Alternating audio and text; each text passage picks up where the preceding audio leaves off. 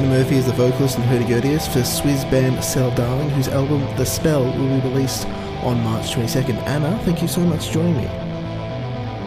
Thank you for having me.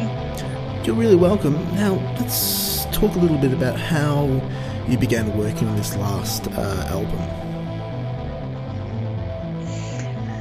Um, at some point, an idea surfaced, and that was of the concept. So, this album basically was started by a story that was there before the music. And this is something that we've never done before. We've never actually worked on a concept album, and we've never written the music according to a story. Even the track list was actually there before we wrote the music. And it was a really creative process the the concept of the album is based on a very classical motive, um, which is of death and the maiden, which has been around since Renaissance art and depicted in poetry and music and paintings. And what I wanted to do was take that motive and create my very own story for it and actually write down a story as a I'm not going to call myself an author, but you know, I tried to be an author, let's put it like that. And the story is about a nameless girl that is born out of the pain of the world, and she falls in love with the personification of death. And we follow her as she tries to reconcile with her love, but fails at every attempt because a spell of eternal life has been cast upon her by death. So that's the main outline of the story. And we wrote the music according to that. So kind of like an opera, but with a rock band. Mm, that's really interesting. How do you go about sort of capturing the mood, the idea that you've sort of set out already in the, those, those themes, those concepts? How do you capture that in musical form? I have no idea, honestly. I know that we we managed to do it. I mean, that's a very confident thing to say, but I'm pretty certain that that we did the best that we could. You know, we we really wanted the songs to sound like what is happening within the story. You know, a song that is called Burn or a song that is called Freeze. We would really spend a lot of time not only with the music but also with the production to ask ourselves okay how can we make this sound cold? How can we make this sound like fire? How can we make uh, a song sound like love? And it was really rewarding and, and creative process. Mm, mm, mm. so what originally attracted you to the idea of the death of the maiden again, I have no idea. the The idea just seemed to come out of nowhere, um, which I think is not entirely true. I think the inspiration and the creative process is an ongoing subconscious work that that your mind that your brain is doing and then it just kind of seems like these ideas just pop up into your head but i don't really ask myself where it's coming from i just I always work with the first impulses that I get. And it was just suddenly there one day. I was hiking and this image was just in my head and and that's how the concept was that's what fueled the concept and I worked on the story as the album process was moving along.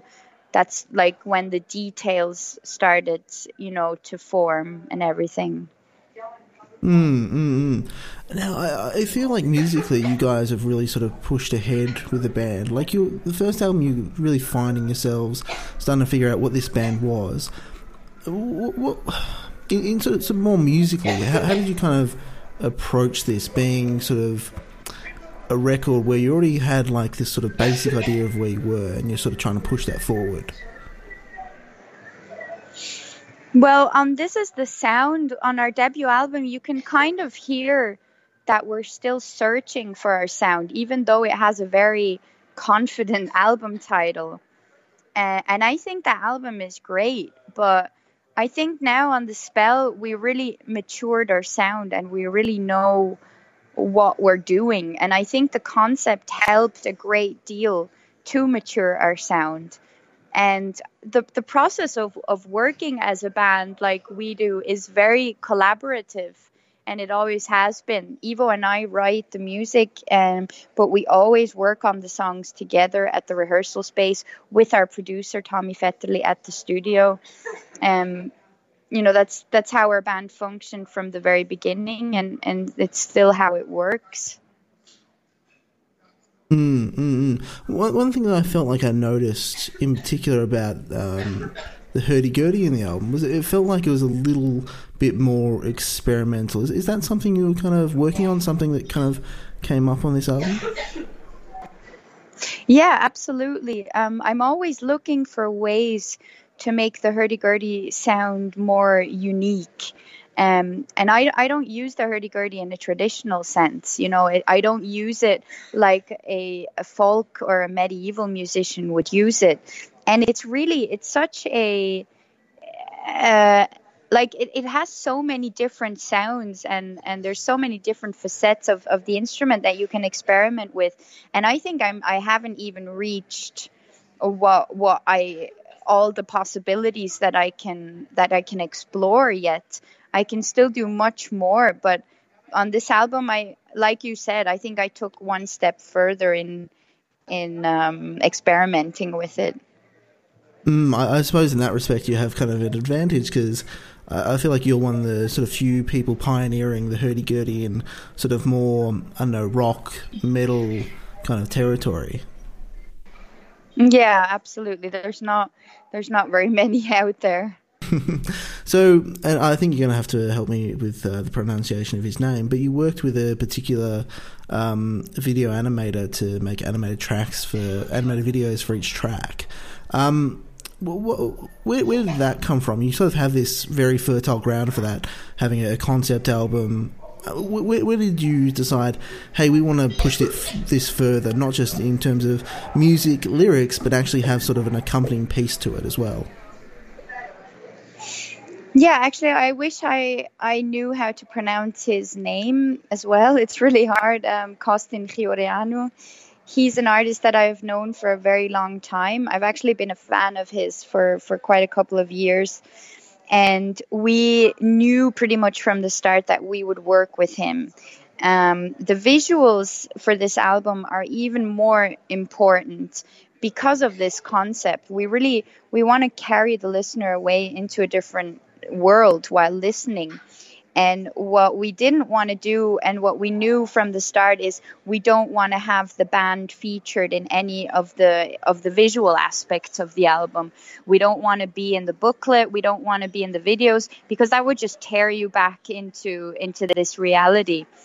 Um, we're just vessels, you know. We just we just project this story, and so it was all the more important to to have these visuals for the album. In as videos there's actually going to be 13 videos and the artwork itself the booklet.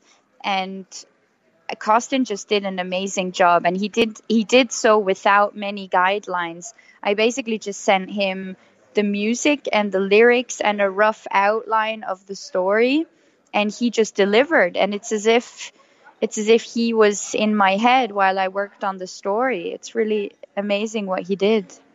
Mm, definitely, definitely. In, in, terms of some of the incredible imagery that's in the videos, um, the, there's one that you've used for the cover album. Why don't you pick that particular image rather than you know? There's there's lots of really interesting stuff in there. What was it that resonated to you about mm. that one?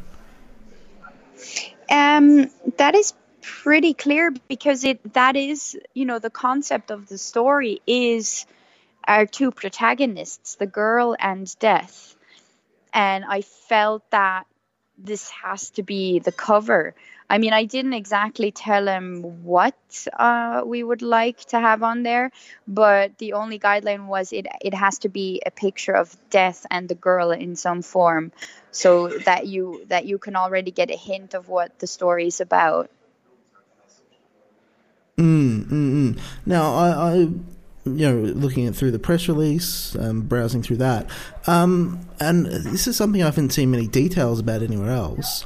uh, there's mention of an audio book as well, as if there wasn't already enough um, mm-hmm. sort of stuff related to this album. To talk a little bit about what that is and, and what form that's going to take.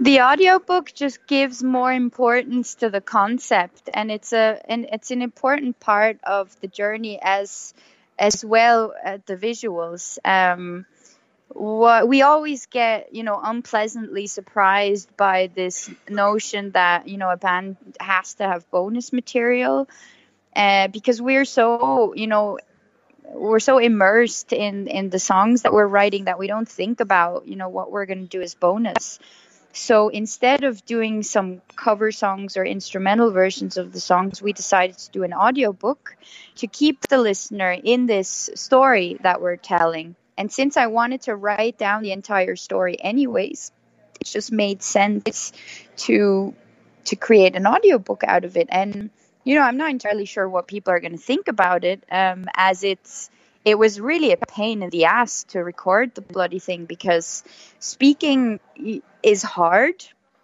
and there's a reason why there's professional voiceover artists that learn how to speak properly. So i really had a hard time working on it but i think that people who want to go more in depth on the story and that really want to to hear the story from a to z without you know, after their own interpretations of it, they're going to appreciate it for what it is.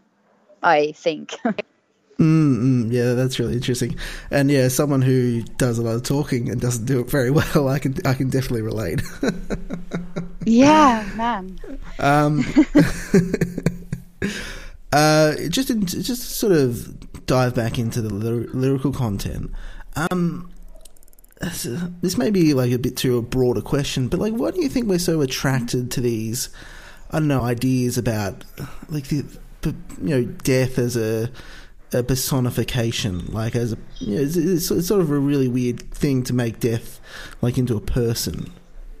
Mm, I think um, that is because I I read a lot of comics. I'm. Uh, I'm a bit of a nerd in that sense, and uh, I love Neil Gaiman, for instance. Uh, there's this comic series called Sandman. I don't know if you're familiar with it, but he he works a lot with this. You know, um, taking things like like dreams and but making making personifications out of those and i just think it's a cool thing it it has this kind of fantasy uh, vibe to it. And i like i like surreal things. And maybe it's also because i grew up uh, in the opera i'm not sure where you know everything's very visual and very symbolic Mm, mm, mm. No, that's, that's really interesting. Um, two last questions before I let you go. You did some guest vocals mm-hmm. for Australia's own Orpheus Omega. How did you get involved with uh, that particular piece of work? Oh, well, I think they tried getting in touch with me for a few months, and I actually just never checked my messages. And our bass player kept on telling me, hey, there's this band, and they're trying to get in touch with you. And then I said, oh, yeah. And then I forgot again. And then at some point, I managed to check my messages, and they just asked me um, to record some vocals, and, and I did. I, I really like doing guest appearances here and there. It's just fun to work on, on different music from time to time, and you know, I, I like delivering things that you know that the artists are gonna enjoy, and, and if I can add something to to other music. I think that's a that's a nice thing to do from time to time. Mm, And last question: What have you been listening to, watching, or reading lately? Um, listening to. I've been listening to a lot of Opeth recently, actually, because I um, I kind of well, I didn't forget about the band. That would that sounds stupid, but I just didn't listen to them for a couple of years and now I kind of got back into it and listened to some old songs that I used to like. So I'm kind of rediscovering them and reading. I am actually at the moment I'm reading a biography of Billie Holiday. Um, yeah